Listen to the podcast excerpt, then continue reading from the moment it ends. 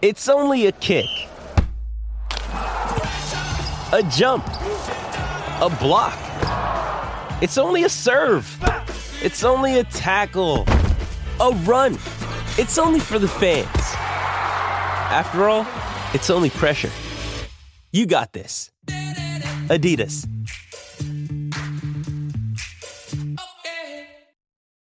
This episode is brought to you by Shopify. Whether you're selling a little or a lot, Shopify helps you do your thing, however you cha-ching. From the launch your online shop stage, all the way to the we just hit a million orders stage. No matter what stage you're in, Shopify's there to help you grow. Sign up for a $1 per month trial period at shopify.com slash special offer, all lowercase. That's shopify.com slash special offer. Mother's Day is around the corner. Find the perfect gift for the mom in your life with a stunning piece of jewelry from Blue Nile. From timeless pearls to dazzling gemstones, Blue Nile has something she'll adore. Need it fast? Most items can ship overnight. Plus, enjoy guaranteed free shipping and returns. Don't miss our special Mother's Day deals. Save big on the season's most beautiful trends. For a limited time, get up to 50% off by going to Bluenile.com. That's Bluenile.com. What makes for a great vacation? Depends on who you ask. Are you looking to get away or bring everyone together? Do you want to get outside and play or see a play at the plate? Fortunately, however you operate, I'm the destination you've been looking for. The name's Missouri, but you can call me Mo. And I have just one question What's your MO? To find your MO, tap now. Or for information on safe travel, come see me at visitmo.com. It's the weekly show here on the Blue Room. Hope everybody's doing well. I'm sure everybody is doing very well after Everton won 4 1 against West Ham United last night in the Carabao Cup last 16. They are into the quarterfinals. The draw for that is tonight. And Everton women won in their semi final against Birmingham City. Absolutely demolished them. Uh, actually, 3 uh, 0 in the end. It could have been a whole lot more from, from what I saw from that particular game. So great for them as well. We'll have a chat about both of those games over the course of the show. Uh, we were meant to have Daniel Storey on uh, his book today, but unfortunately, schedule issues and some broadband problems have uh, got the better of us. But we are going to have that interview out uh, over the course of the next few days, so don't fret on that. Uh, but Dave Downey joins me and Paul Guest. Uh, I'm sure everyone will agree. Uh, very happy Dave Downey after all things going on at the moment. Um, that's you know woke up today, Dave, to do Blue Room breakfast early doors after not much sleep last night feeling great. Just just every show at the moment, I'm just looking forward to and talking about the Blues and how well they're doing. It's it's nice to walk around though, and the you can look forward to speaking about these lads and these girls. Yeah, just in reference to what you were getting Daniel Storey on to talk about, and Big Nev obviously is a massive mental health advocate and everything yeah. he does on social media. We see it on a daily basis, sort of his um, his Twitter handovers to different organisations and people who's who devote their lives to helping others. Um, it's really inspirational. But just in relation to that, I think what we've seen from Everton in the last what four weeks, I think since the season started, does I think magnify how much football matters to us all, uh, and how much the the sort of um, the trajectory Everton are on dictates a lot of people's moods. And I used to have like some quite quite deep thoughts about this, to be honest with you, because ultimately we care too much, don't we, as, as Evertonians? We care far, far too much about a gang of millionaires who stroll around the football pitch and couldn't give a toss about us in, in general. Um, and, and, I know I'm just sort of covering a blank. I'm sure I'm sure some of them do. I'm sure most of them do. But what I'm trying to get at is, uh, I I find personally my mood is heavily influenced by how Everton are doing. Um, hmm. and I, you know, not not to label it as something as a point a finger of blame in that direction when things aren't going good, and it's it coincides with me not feeling so good um, in a mental health capacity. It, it, it does, like you said there, you do walk around with a bit of a strut, an extra spring in your step. You wake up, your coffee tastes that little bit sweeter. Everything you do has a little bit more colour in your life and things like that. And I, it is just the crest of a wave right now. If you look everywhere, social media is a relatively calm place, and everybody's getting along, talking about how good various players are and comparing them to to players gone by. Um, it's it's what we want it to be and what it should be. I think in, in many of our minds. And I think that you, have sort of exemplified that point, Matt, by saying you sort of wake up even though you haven't had much sleep, you still sort of like you still have that sly grin on your face that you know what the Toffees are doing well, and mm. no matter what else is going on in your life, there's there's that that's a real positive uh, impact right now, and hopefully it continues as long as possible. But um, yeah, we couldn't we couldn't at the start of the season have envisaged uh, how good we would have been so far, and how the transformation has just been. Um, it's immeasurable, isn't it? You know, it's not possible to actually put your finger on um, how how far this team's come in such a short space of time. It's it's it's gone from I think Matt being something that you think, well, is it a little bit of a storm in a teacup to begin with? Is it just that new season bounce and a couple of new players? But I can't even remember it lasting this long. So hopefully it's sustainable. Uh, let's face it, we're not going to win every single game this season. That that'd be ludicrous. But oh, don't be so negative, Dave. I I think um, I, I think if we keep things together, there's not a lot that looks like it can go wrong with this football club. And I know we've said that, that, those things in the past, but feels like we've got a solid foundation to really kick on and have a really special season. Yeah, and I think it's it's all it's always important to start a season well, and that is you know, a, a, cliche that, that always gets trotted out. But I think it was extra important this season day that Everton started as well, not just because of how they, they finished last season in regards to the lockdown, but just the relentless nature of the matches. It's been weekend, midweek, weekend, midweek, weekend, midweek, and weekend again coming up now. And if you if, if Everton lose that game against Tottenham and then say battle to a win against Salford, and then they, you know maybe draw against West Brom and draw against Palace, I think the rel- relentless nature of the games. Certainly, as fans, it, it would probably be, oh, you know, it's, it's this again, and I'm, I'm sick of this. You know, I'm you know, I quite like having the lockdown when there's no footy. You know, all, all, those sorts of thoughts start to creep back into your head, don't they?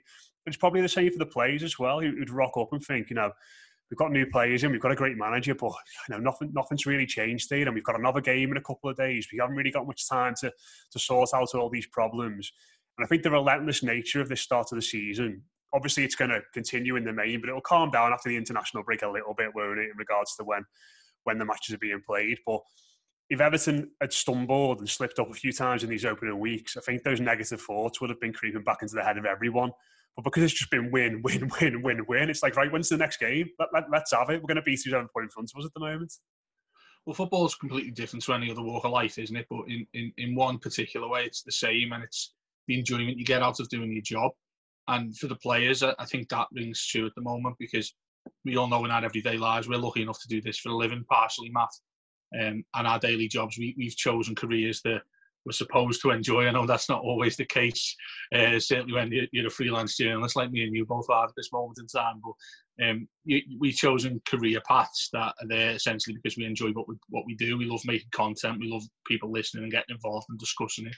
But there are times, particularly when Everton are poor, that it's difficult. It feels like a little bit of a chore at times. And look, I'm not going to go down that track of ever taking it for granted, but everybody has bad days at, at work, and I, I, guess that's no different if you're a footballer. And you're absolutely right. I think you might well look at a set of fixtures or a difficult week coming up when you're not in a decent run of form, thinking this feels like a real chore. This I, I can't be bothered with this, and I think it's it's difficult to equate what you know me or you having a bad day at the office and then and then trudging home and saying, "Oh, I'm glad that's over," and maybe have a beer of a night to sort of try and forget your problems and your woes. Footballers can't do that. Um, they they have to be on it all the time. And as a source of entertainment in these particular times, Matt, with lockdowns and all that sort of thing, they are a genuine source of entertainment. You know what I mean? They, they, they have to, they exist to keep people going. I.e., everybody's like, well, I can't wait for the next game. I can't wait to watch Everton play because it's got an entertainment factor for all of us. It's got a vested interest, of course. There's an emotional side to it, but I, I don't think people would appreciate that for footballers it is a job when, when football's a job, you, you think, well, I can't help but feel as if if I was in that position, I could never have a bad day. I could never worry about anything. I'd be financially secure for the rest of my life. How could this possibly ever be miserable for anybody? But we've seen in the past, haven't we, with, with the way things go and the run of, of games teams have, and when you're stuck in a rut, which we have for what, five years, maybe six years in, in general, it must become really, really difficult to be motivated to perform and can you imagine if you're sitting there, I don't know, runs of form in the past where maybe you haven't won in five or six games and you've got a trip to Anfield coming up or a trip to Man City or a trip to Old Trafford coming up. how can you possibly think, oh, I'm really relishing that? And I know professionalism yeah. does have its part to play, but you can't sit there if you've been on a on a really poor run. You'd be sitting there dreading it. You'd be thinking, I can't wait for this to be over.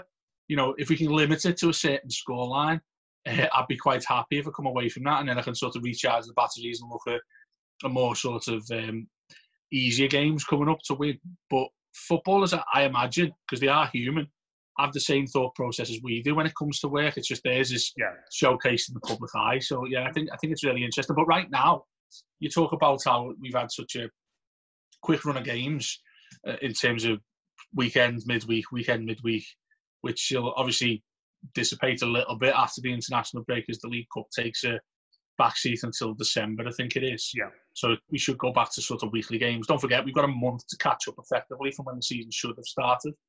Um, but when you're winning games, I imagine it's a little bit easier to recover.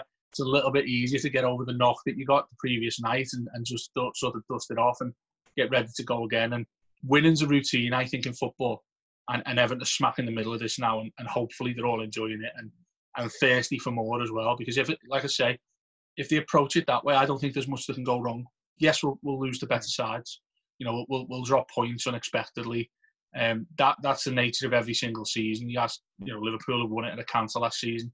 They have difficult moments, but ours look like they can be reduced. They can be sort of monetized a little bit um, because we, we seem to have a real foundation where not much can actually go wrong.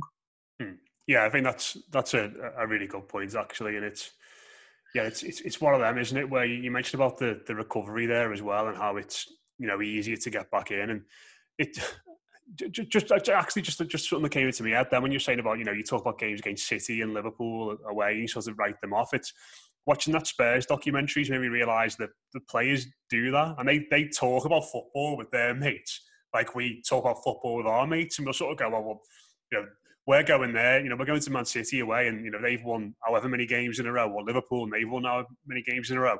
It's going to be tough for us. This, you know, a point would be great, and you, and you'd almost write write it off. And like you said, the human beings, and the, most of them are young men and young women who watch football and have an interest in football as a fan outside of it, albeit it is their job. And and those four processes processes still creep into their head, and, and you saw that with that that Spurs documentary, but on the the recovery, Dave, and you know the, the next game, and just keep on going. I think it's it's probably fitting we should talk about uh, the girls and their win last night first and foremost because they had a, a grueling game, obviously on Sunday against Chelsea, um, the defending FA Cup holders. Uh, they come back and, and won that one.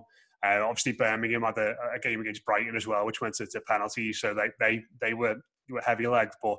Um, watching. I, I, I, had it on for the first half last night, and then I had it on the background and sort of watching both games while while we were on as well um, with the, the Carabao Cup stream. And it was just it seemed like every time I, was watching it or every time I looked up that Everton were, were applying the pressure. Um, they, they could have easily lost the patience early on because the goal didn't come. You know, they, they hit the post. They, you know, they, they, at times it didn't quite work in the final third, but you know, Izzy Christiansen plays a great ball into Simone Magill for, for the first goal, and and from that point, he, he didn't look back really. And you know, it's it's massive credit I think to to Willie Kirk and his coaching staff and, and the girls and the new signings that having lost effectively their star player in the summer in Chloe Kelly. And you know, we we were sat on shows here going, it's, it's going to be really hard for them to, to replace her for, for her goals and her influence in the team. That they've gone out, made some savvy acquisitions, and they look even better for it now. Yeah, I mean, Everton have got a history of doing that, haven't they? Uh, older, older listeners, older watchers of what we're doing right now. Matt will remember Gary Lineker in '86. He was absolutely fantastic. Everton ended up winning nothing. We sold him, and then we ended up winning the league again.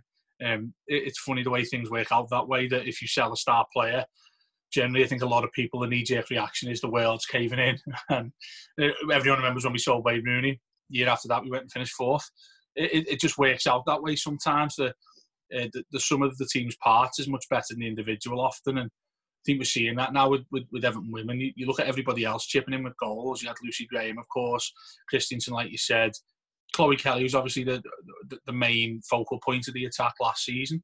But you look at everybody else, I think it, if, they, if they're the right kind of profile and personality, which is probably typified by Lucy Graham recently because she's been outstanding, uh, then you, you tend to rise to the challenge. I think and that Spurs documentary maybe might well be an example when they lost a player like Christian Eriksen. I think a lot of players internally would then feel, well, okay, now it's on me to prove that I can be the influence that he was when, when he left. And I think that at the top end of the game, it probably separates the weak from the chaff, eh, the, the, the really good ones, doesn't it, Matt? Yeah. In many ways, because if you're somebody who's been on the periphery, or maybe somebody not looked at in the light of a Chloe Kelly in that side, if you've got that attitude of, well, I want to be the next one of them, I want to be the person who recreates all those goals, I want to be that missing piece that we've got since losing a star player like that, then that attitude, I think, serves everybody quite well. And this, this Everton ladies side seems to have a number of those characters in there who were able to do that. Simone Magill's a striker, isn't she, as well? Yeah.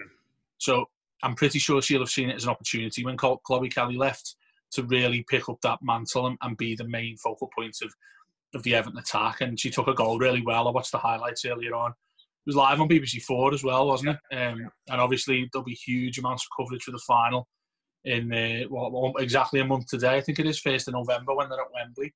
Um, who knows? Might be able to get a few people in there. Um, the, the way the, the, government might want to introduce spectators and things like that. That'd be absolutely brilliant. Um, it does make you feel already a little bit regretful that it ha- it's happened when people aren't allowed in. I'm, I'm, sure that's probably going to be the case with the men's team as well. Uh, we'll make a final for the first time in 11 years, and then nobody will be able to go. Uh, I've seen a lot of people talking about I'll it like that. that. I'll take that to be oh, fair. Absolutely, we'll, we'll, we'll, find our own ways to celebrate socially distanced and uh, in line with coronavirus protocols. Make no mistake about that. But um, yeah, and and you, you know, talking about that side of things in terms of a quick influx of games. Matt, you're right. They, they, they put everything into that Chelsea game the weekend. Birmingham, yes, they were favourites against Birmingham to win last night, but by no means is that an easy challenge when you've just overcome probably the best side in in England in, in Chelsea. And I think they've certainly got the best manager as well. Um, for them to come through that is, is testament to how Willie Kirk has got this team organised. He's got the girls set up uh, in a way that's really difficult to beat. And then when they do get the chances, they invariably take them uh, and, and and it's become a really, I think, much more of a team effort than it has been in previous years. But also, as well, I think we need to give credit to the club because in Chloe Kelly leaving, they quite quickly realised I think that they needed to cater for that loss in terms of bringing in players who are, who good enough to push Everton on in the WSL, and they've done that. They've done it a plenty. There's several players they brought in who we haven't even seen the you know the full potential from because the season's still in the early throws and things like that. So it's a wonderful time for for Everton women riding on the crest of the wave, and I'm almost certain, Matt, that it's it's not isolated. I think there's a there's a confidence and a buzz that's emanating throughout the whole football club right now. The fans, both teams, everything that's going on um, seems to be a really positive thing, and, and it seems to just they, they feed off each other. Yeah, Calvert Lewin, which I thought was lovely at the end of his interview that we put out on our oh, social. Fantastic, yeah, yeah it's seeing seeing that. Imagine if you never ladies play there and you, you, see that, you know, the lad who's top of the Premier League goal scoring charts, probably the hottest property in terms of English football right now, um, given the, the, the current landscape, is saying congratulations and well done to you. Um, I think we're past the point where something like that would be a little bit of lip service. I think we're at something that's really genuine, and it's a, it's a sign of what's going on at the football club. And again, you know, if they were to go and win that next month, they will be underdogs whoever they face. Let you know, let's make no mistake about that. Arsenal and uh, Man City are probably they're the other two of the big three, I suppose. But Everton are quite clearly right up there in the battle for who's, who's best of the rest type of thing. And the recruitment they've done, everything else going on there, looks like they can really try and breach that. Yeah, and I think like, even like Valerie Gauvin, who was on the bench last night, you know, she's French international player that we haven't seen much from yet, and you wonder when you know you, you put her in, in that setup as well, and they could go to another level. And just finally on this, show as well, Matt, the Australian. Yeah, yeah. Um, there's loads, loads more to come. And I think it's it's really we spoke to Willie Kirk, you know, probably earlier in the year, and he, he mentioned I think it's the case in the interview that they did that you know the, the FA Cup is something he was prioritising know, he stuck it up on a board and said, you know, this is the date of the, obviously it's been moved since, but the final's this date and we've got it in us to be there. And he was really confident. And he, you know, I think a lot, a lot of managers were sort of shy away from that.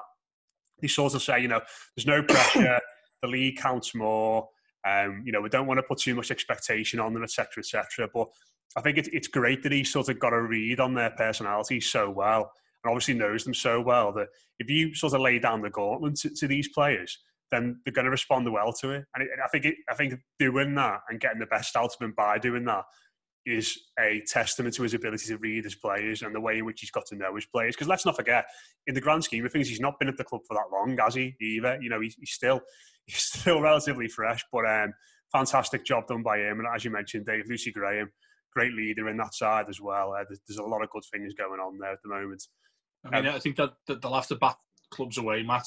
I think in the future with mm. Lucy Graham, she's a she's an exceptional talent uh, as a footballer. But like you say, those leadership skills, a great rarity. I think in, in the ladies' game, somebody who's constantly bellowing at the at the fellow teammates who is sort of demanding a high standard of everybody. That that is immeasurable. Again, it's something that you can't put a price on. I don't think so. Uh, she, will definitely have a lot of suitors. I think he'll try and pry it away from uh, from mm. Everton in the future. But yeah, for now, mate, they, they look like they're flying and you know, you, you, you talk about other sides. We, we had a conversation, didn't we? I won't forget it ever. Um, I think you were actually off on that day on, on Team Talk over, over the summer. Tim Stillman from Arsenal, who's a journalist with their ladies team, and he was actually telling us about how relatively cheap it is to sustain a top level women's side. And it actually isn't that much in terms of a um, in terms of a cash outlay. Uh, but Everton seem to have really put focus into this. I mean, you talk about Willie Kirk coming in remember Jamie Spence, who we know who spent quite a bit of time on the Blue Room in the past. It obviously didn't work out for him as the manager, but they didn't have the finances that Everton decided to push into the into the ladies' game. Um, which he, I, I, guess, I mean, how could you not? You'd be sitting there right now feeling pretty sort of rueful about that, thinking that you know maybe the way Roberto Martinez felt when Farhad Moshiri come in. Um, you sit there and think, you know what? If that, if they'd been able to hang on for another year or so, perhaps this could have been me.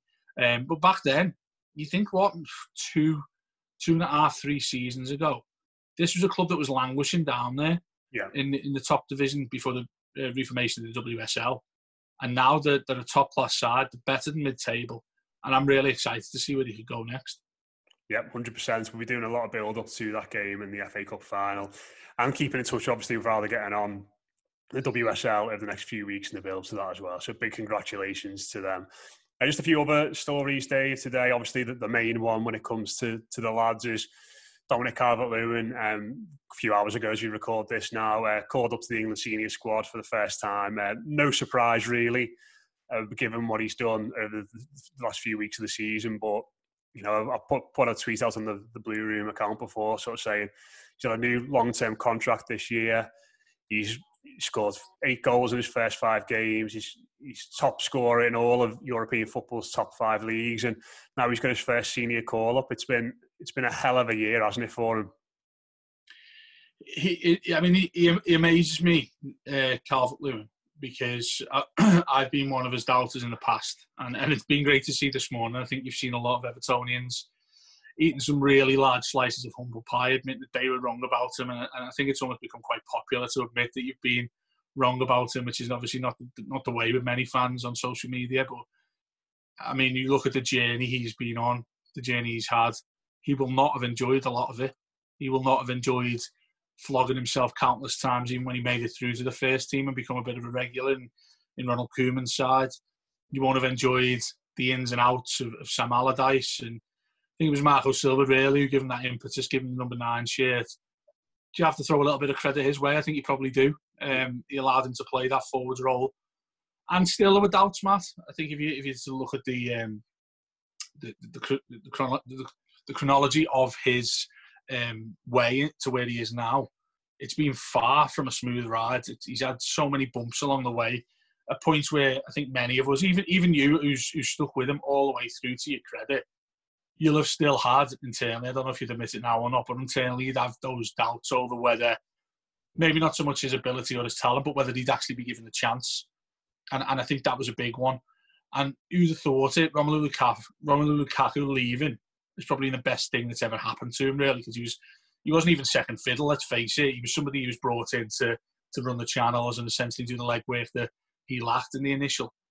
And then you, you look at the last couple of seasons, goal scoring still hasn't been there, but the work rate has. You referenced something really important last night, and it was a real mark in the sand for me when he put in that performance away at Manchester City at the start of Koeman's. Oh, that was Mark. Mo- that was Mark Mose. Mose, yeah. As much as I'd love um, to take the credit for it, yeah. I mean, it was I thought it was a fantastic point and one that really needs, I think, stamping on his his career trajectory, really, Matt, because he's that night I think typified to us that he was definitely a Premier League player. We still didn't know about his goal scoring ability, but he was essentially played as a, a front man up front on he's up front on his own, yet didn't look like he was ever going to score a goal.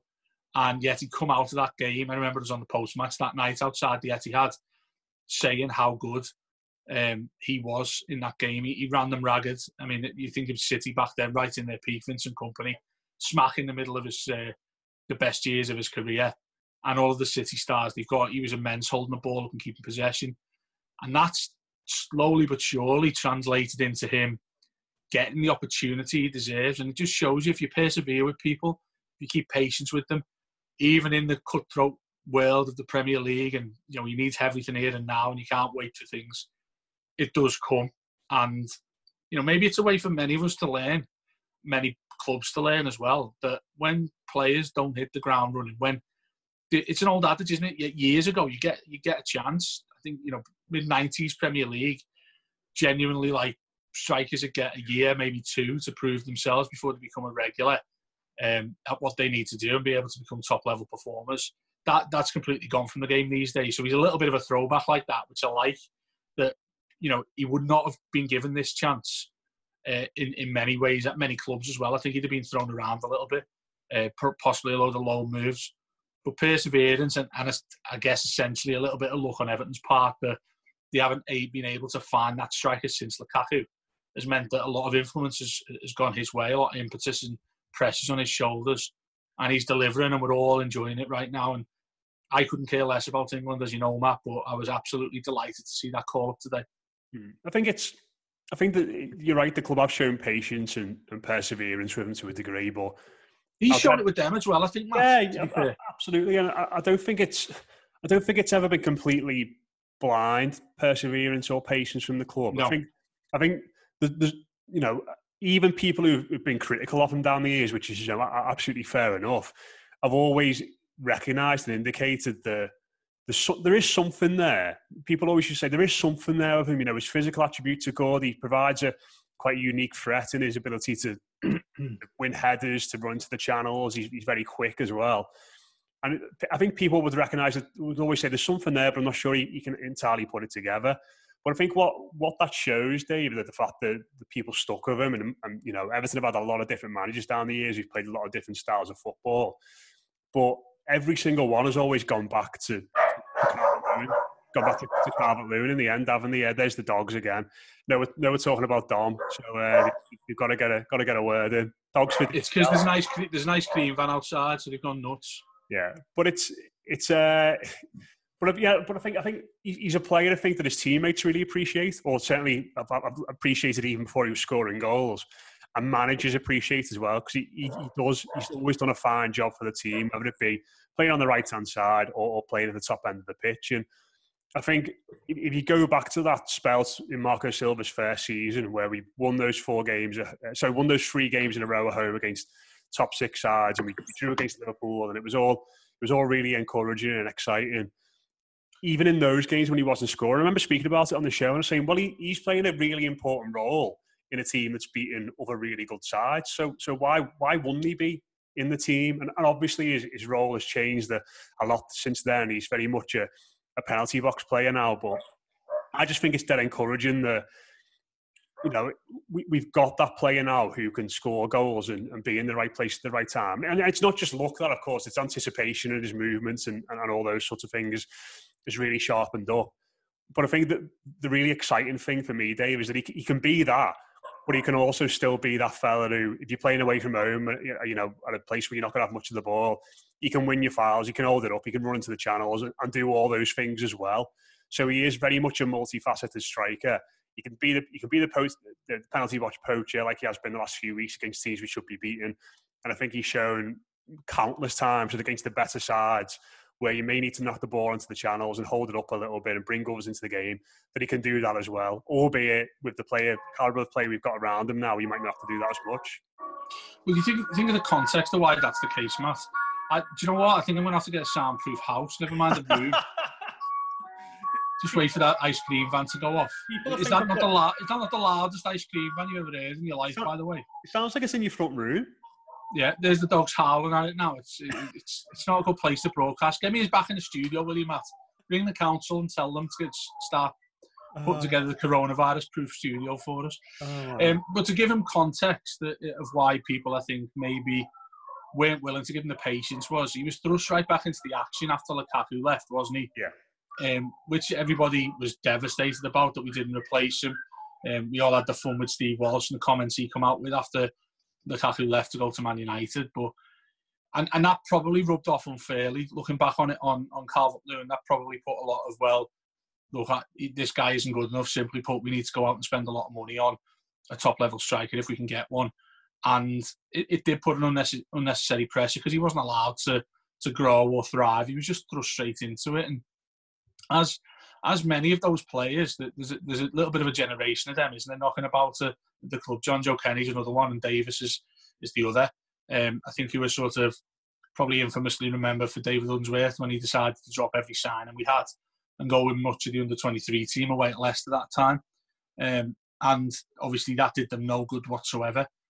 But if you're able to learn from those lessons like he has, look how I, I can't imagine there's, there's anything in this game that can be thrown at him you look at the way young players have handled themselves in regards to Phil Foden and Mason Greenwood recently, um, basically banished from the England squad for, for who knows how long, uh, certainly this one.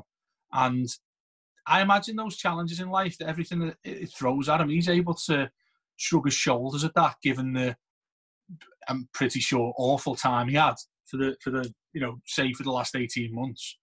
His Everton career has probably been quite difficult for him to firstly excel and secondly mature as a normal, you know, 20 odd year old kid who, who's learning the walks of life in a, in a bizarre environment of a Premier League, uh, which is a hotbed for, for sensationalism and anger and hate and frustration. Mm. And I'm just talking about me. so, so he, he, that, that's why, is on a personal level, I admire what he's done. Probably a little bit more than what he's done and achieved so far as a footballer, Matt. And obviously they're going hand in hand right now. But if you, you come to a point where, and the end of last season might be might be a decent example actually, where he went through a spell where he didn't score, he found it really difficult to find the back of the net. Didn't for one minute look to me like he was getting frustrated or upset, or he didn't look like he was panicking. The only thing I saw a little bit more from him was shooting on sight. Mm. He tended to get get the ball maybe a little bit deeper and have a pot of goal. Absolutely nothing wrong with that as far as I'm concerned. Um, yet others players who are, who are older than him might take that run of form much more worse than he did. And I think he can put all of that down to his experiences as a human being, more more so than a footballer in his formative years since he come to us. So I, I, I love him. I love the bones of him. Mm. And uh, again, referring it to what happens in the future, young English striker that's banging him in for fun. I think there'll be a lot of clubs having a look at that in the future and you know, at the, at the very least, they've put a huge premium on his head. Yeah, but thankfully he signed a new contract not too long ago in, in that regard. So you're panicking already. I can see, I can see the anxiety. In oh, face. I won't sell him for all the money in the world, mate. You know that. There'd be a world record fee, I think, offered for. for I'll, I'll let him go. Um, just not seeing Matt that he's so sound as well. Like he just seems like oh, he is, yeah, yeah, a really nice guy. And you, you mentioned the sort of physicality a little bit earlier. Someone put some photos up of when he made his debut. Was Mike Greenall. He's like double the thickness. I'd love to see the stats in terms of his muscle weight and muscle percentage in his body and stuff because he's a unit. I mean, you look at him as if someone put a picture up of his legs the other day. Oh, mate, you can crack nuts on them. I mean, he's, he's like double the thickness of what he was, yet seems a hell of a lot faster as well. He's, he's, an, athlete. he's a proper athlete. I think, when, I think sometimes when players put that bulk on, they struggle to yeah to maintain that natural speed, don't they? It's and, and he's he's managed to. He's still absolutely wrapped in that that that sense. It sounds like it's all kicking off in your house, mate. Oh my god! So I, I, I told Haley to put the dogs out, but in turn, putting the dogs out means that they've got the whole world to bark at the ice cream van that's just left. So the remainder of this show should be a little bit more quiet if Bob shuts up. There we go. You're going to go off and get a Cornetto? I was going to get a 99er, but obviously we've uh, we've gone too long.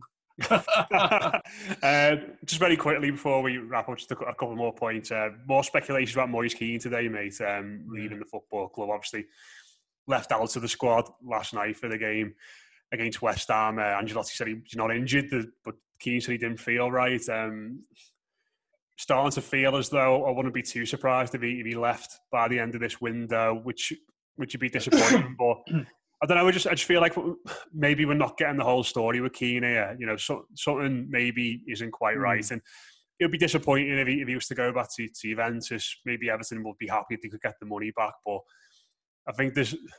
I mean, the thing I'd say is, as, as much as we wanted to, to come good, and there's clearly a player there, there's there'd be a reason why Everton are selling this fella if they do decide to sell him, isn't there? Yeah, I mean, it, it has a touch of the Ademola Lookmans about it, this for me. Uh, who ironically he's just got a move for Fulham, hasn't he's back in the Premier League now. It'll be interesting to see how he kicks on. Um, we, should also, we should also congratulate Ross Barkley on his um, huge move to Aston Villa.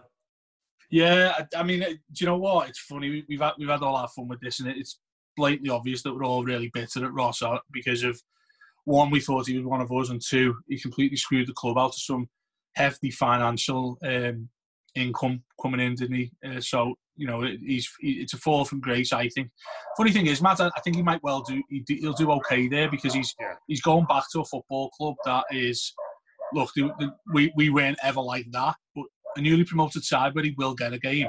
I feel as if he could do some damage there. That that's a sort of disclaimer I'm throwing out right now when he go, goes and bangs in 20 odd goals before the end of the season. But uh, yeah, it, it's it, it, clearly hasn't worked out for him at Chelsea as it as we all predicted.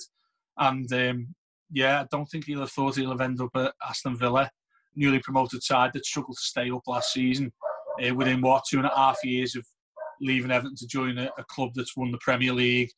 Many people will say, look, he's won a Europa League, and that, that's fine, but how much was his contribution? Um, so yeah, I mean, with him, he wouldn't have expected that, and uh, we'll see how he does at Aston Villa. But with Moise Kean, yeah, there'll be a there'll be a hint of regret if he ends up going back to Juventus, even even if it is on loan. But like you say, I think there's often no smoke without fire with stuff like this, and many people. I mean, we all we all scoffed at Graham Souness's remark last year, didn't we? Of uh, he may have some disciplinary disciplinary issues. I'm not too sure to buy that still but quite clearly he hasn't settled. You, you, can, you can see that's clear. He doesn't look happy in the slightest. When even when he scores goals, it's there's no celebration. It's a shrug of the shoulders.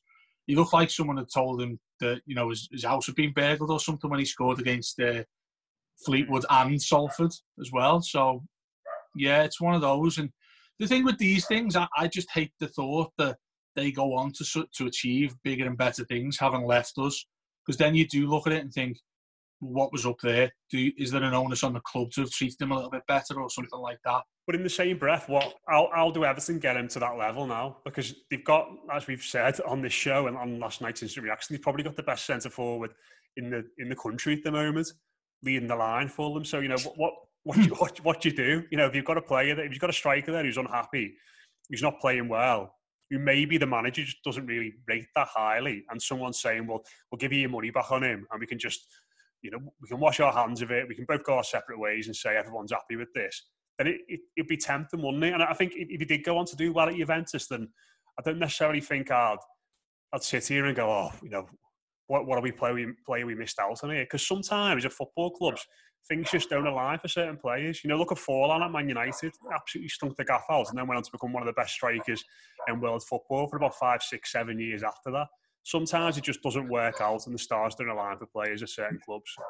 Well, we, we felt that way in, in the past. We've been we've had our fingers burnt that way in many ways. I mean, you remember Eric Dier was with us. Yeah.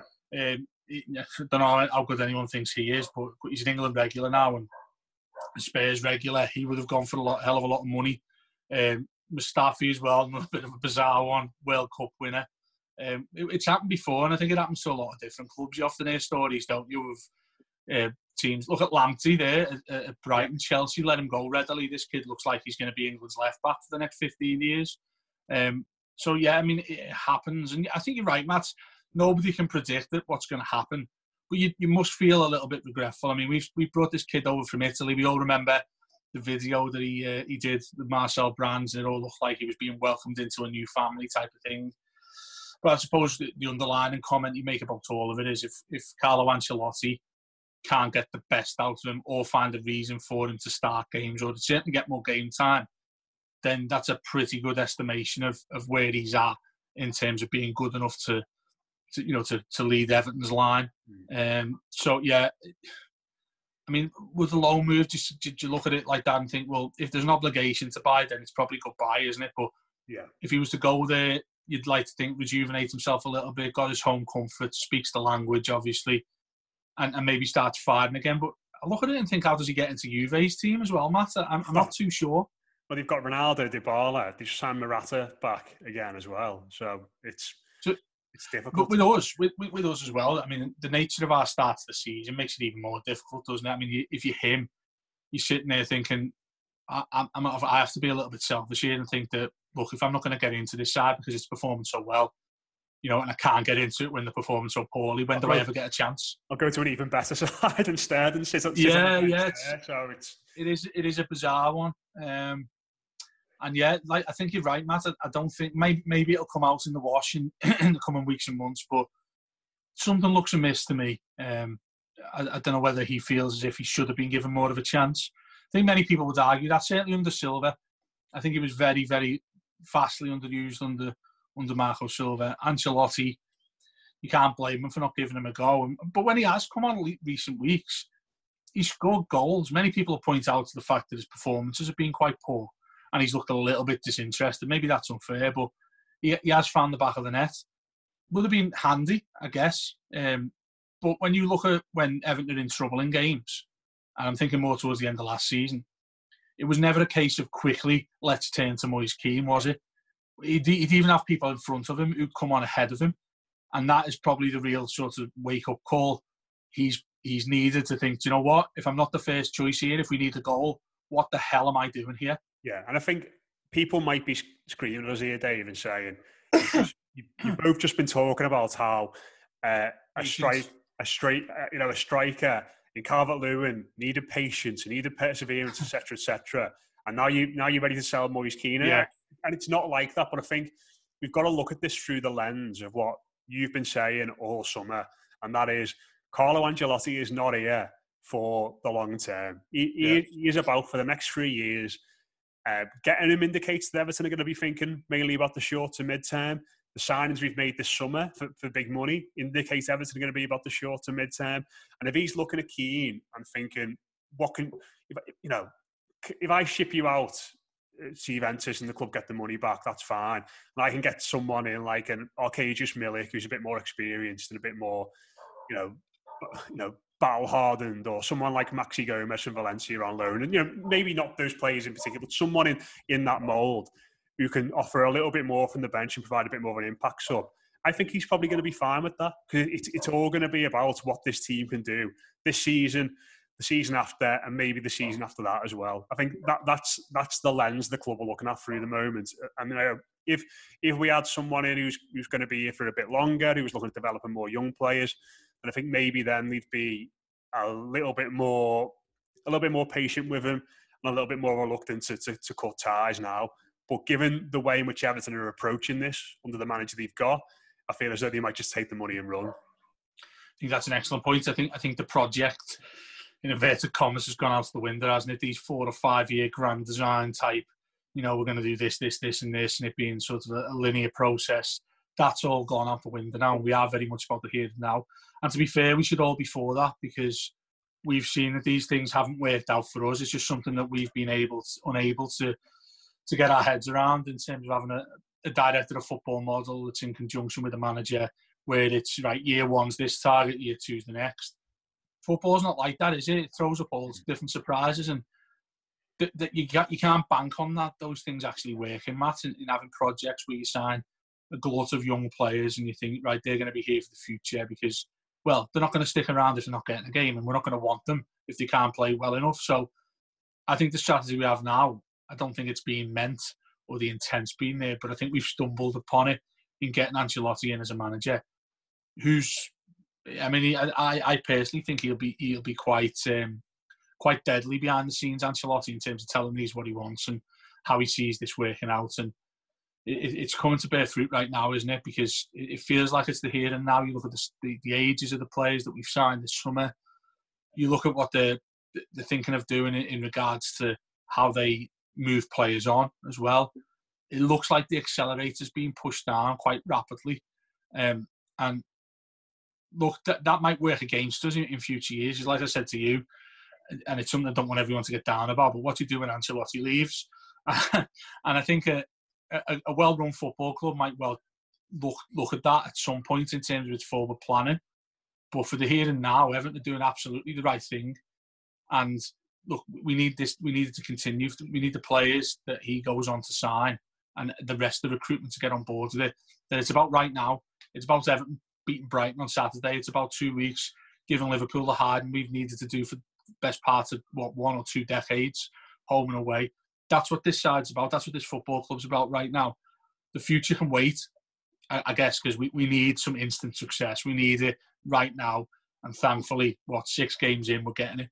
Yeah, just just a couple more points on that I want to make. It's it's not as if the, the side is full of a bunch of old old fellas, you know, charging behind. You know, last night we had young fullbacks in Kenny and in Nkounkou, Richarlison and Calvert Lewin are still young. Gordon wasn't even in the squad. Of course, Branthwaite's injured.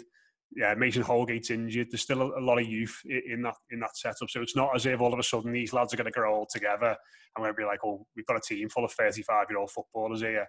And I think the other thing, just finally, I want to say on Kean, and I said this on the, the kick about, I think, last week or the week before, that I mean, things can change so quickly in football and they can change very quickly for a centre forward. And if he comes on at the weekend when it's 1 1 and scores the winning goal, all of a sudden he, he, might find a way of getting into the team. His confidence might be up again and things might change very quickly for him. Um, so, what if Tom, if the, heaven, or heaven forbid, if Tom gets injured away on international absolutely, duty? Absolutely, you know that, that, those things can happen, can't they? So things can change very change very quickly in football, certainly for strikers as well. Uh, we, we are out of time today, Dave. Um, in regards to Brighton, what we've got coming up uh, on the Blue Room Extra, patreon.com slash the Blue Room Extra, I spoke to Jeremy Smith. Uh, all about their gutting week, really. Uh, that game against Manchester United was insane, wasn't it? And he said it was the most upset he's ever felt after a football match, that one. So, uh, so yeah, spoke to Jeremy all about that. Uh, so if you want to hear that, that's on Blue Room Extra. Uh, me and Les Roberts will also be back with What's the Score on YouTube. That's a half five uh, British summertime tomorrow uh, with Sue Smith. Uh, top toffee Sue Smith, uh, former England international, Sky Sports regular now as well. Uh, really looking forward to having Sue on and getting her thoughts on, on, of course, what's going on this weekend and how the girls got on in midweek. Um, and Dave, Blue Room 101 is back as well on, on, on Patreon. Yeah, absolutely. Les Roberts is the guest, uh, and the reason I've chosen well, the reason I've chosen the first two guests. First one was Jack Carlisle, who we had such a laugh with. It was such week. a funny show. It's. Uh, I mean, I, I, I love I love sitting back and hearing people's take on, on aspects of Everton that we we've all come to grow and sort of love, even though we've read you know hated it for most part. But um, yeah, it's it's really good fun. It's complete entertainment, I would say. It's got not got your sort of um, thorough analytical mm. podcasty stuff that we do a lot of, uh, like post match and stuff like that. There's none of that sort of thing. It is pure uh, emotion, and it's supposed to be really funny. It's an end and, of the week uh, show, isn't it? It's a Friday night. Yeah, it, it, it's exactly the type of thing you want to listen to driving home from work, trying to wind down for the weekend. Um, and basically, yeah, just to, to, quickly say what it is, it's Blue Room 101. It's a it's an Everton take on the old TV show that was hosted by Nick Hancock and Frank Skinner. Um, three different topics, which I'll outline at the start of each show. And uh, I ultimately decide if they'll enter the vault. That is Blue Room 101 to be never seen or heard of again. Jack did really well, actually. All three of his things that he picked went into Blue Room, Blue Room 101. So please check out the first episode. We've had really good feedback on it so far. Um, if you check that out, it's on the Patreon service already. Me and Jack Carlisle going through his three items that he'd like to see in the Blue Room 101. And it, Les, I'm really excited about because he's about as dry as me. Hmm. And uh, yeah, he's he's seen the good, the bad, and the with Everton, hasn't he? He's a little bit older than all of us, Les. So uh, I'm sure he'll have some interesting takes to throw in there. But yeah, that'll be out tomorrow evening. Yeah, as Mike the Asher was on Blue Room Breakfast, which is also on Patreon every morning and we were talking about that, and he, he, he is itching to get on that show because you know no one loves him more than Mike the Asher, I think, yeah. when it when it comes to things Everton. So yeah, looking forward to that. And we should also say as well, thanks to everybody who subscribed recently. Uh, we've been yeah. inundated with new subscribers over on Patreon. Um, we really appreciate it. We're doing all we can to to bring everyone as much uh, quality content as we can in what are obviously difficult times, certainly for people in Merseyside again at the moment. But um, well, Matt, we, we've actually we've actually achieved what I think we felt was the impossible um, when we started out with the subscription service, and that is bringing content every single day. There's something new on there on a daily basis, um, which I, I think is a wonderful thing to be able to say to people that, you know, we, we try to make some value of what we do. And I mean, we used to often say it's worth about 13p a show. It must be down to single figures that by now in terms of what you get for your money. So um, we'd like to say as both as a local, we are a local business as well. And obviously everybody's struggling right now. Looks like it's going to be a little bit more of a darker time as well in the next few weeks. But we endeavour to provide the best content we possibly can. And we hit we hit five million subs this year, which is astronomical when you compare it to everywhere else. We are the most listened to Everton podcast. And um, yeah, we, we just want to say thanks massively for your support. We, I think we try our best and we, we're quite good at repaying it in terms of the, the width and breadth of the shows, Matt, that we mm. that we get up to on here. So um, yeah, thanks to everyone and please keep the support coming in.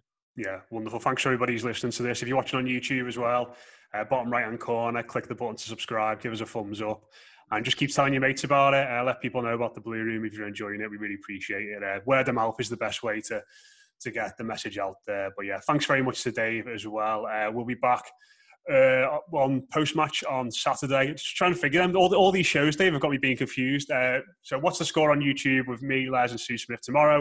Uh, it's Friday at half five, and then instant reaction. Hopefully, when Everton have made it seven from seven against Brighton on Saturday. That's been your weekly show. Up the toffees. We'll speak to you again very soon. Únese al equipo de BD en Columbus, Nebraska. Estamos contratando para múltiples posiciones con elegibilidad de bonos de inicio de trabajo. Nuestro plan de beneficios integral comienza para todos sus empleados en su primer día, incluyendo los planes de seguro de bajo o ningún costo para algunas posiciones, las oportunidades de crecimiento de la carrera y más. BD está hecho para lo que viene en la salud y su carrera. Solicite hoy en jobs.bd.com. jobs.bd.com. Sports Social Podcast Network. Judy was boring. Hello. Then Judy discovered ChumbaCasino.com. It's my little escape. Now Judy's the life of the party. Oh, baby, Mama's bringing home the bacon. Whoa, take it easy, Judy. The Chumba life is for everybody. So go to ChumbaCasino.com and play over 100 casino style games. Join today and play for free for your chance to redeem some serious prizes. ChumbaCasino.com. No purchase necessary. Void where prohibited by law. 18 plus terms and conditions apply. See website for details.